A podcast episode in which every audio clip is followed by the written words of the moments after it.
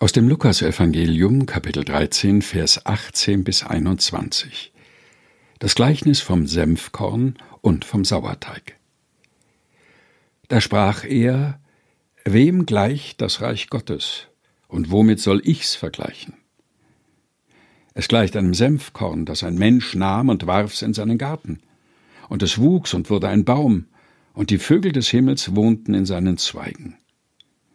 Und wiederum sprach er: Womit soll ich das Reich Gottes vergleichen? Es gleicht einem Sauerteig, den eine Frau nahm und unter 3 Scheffel Mehl mengte, bis es ganz durchsäuert war.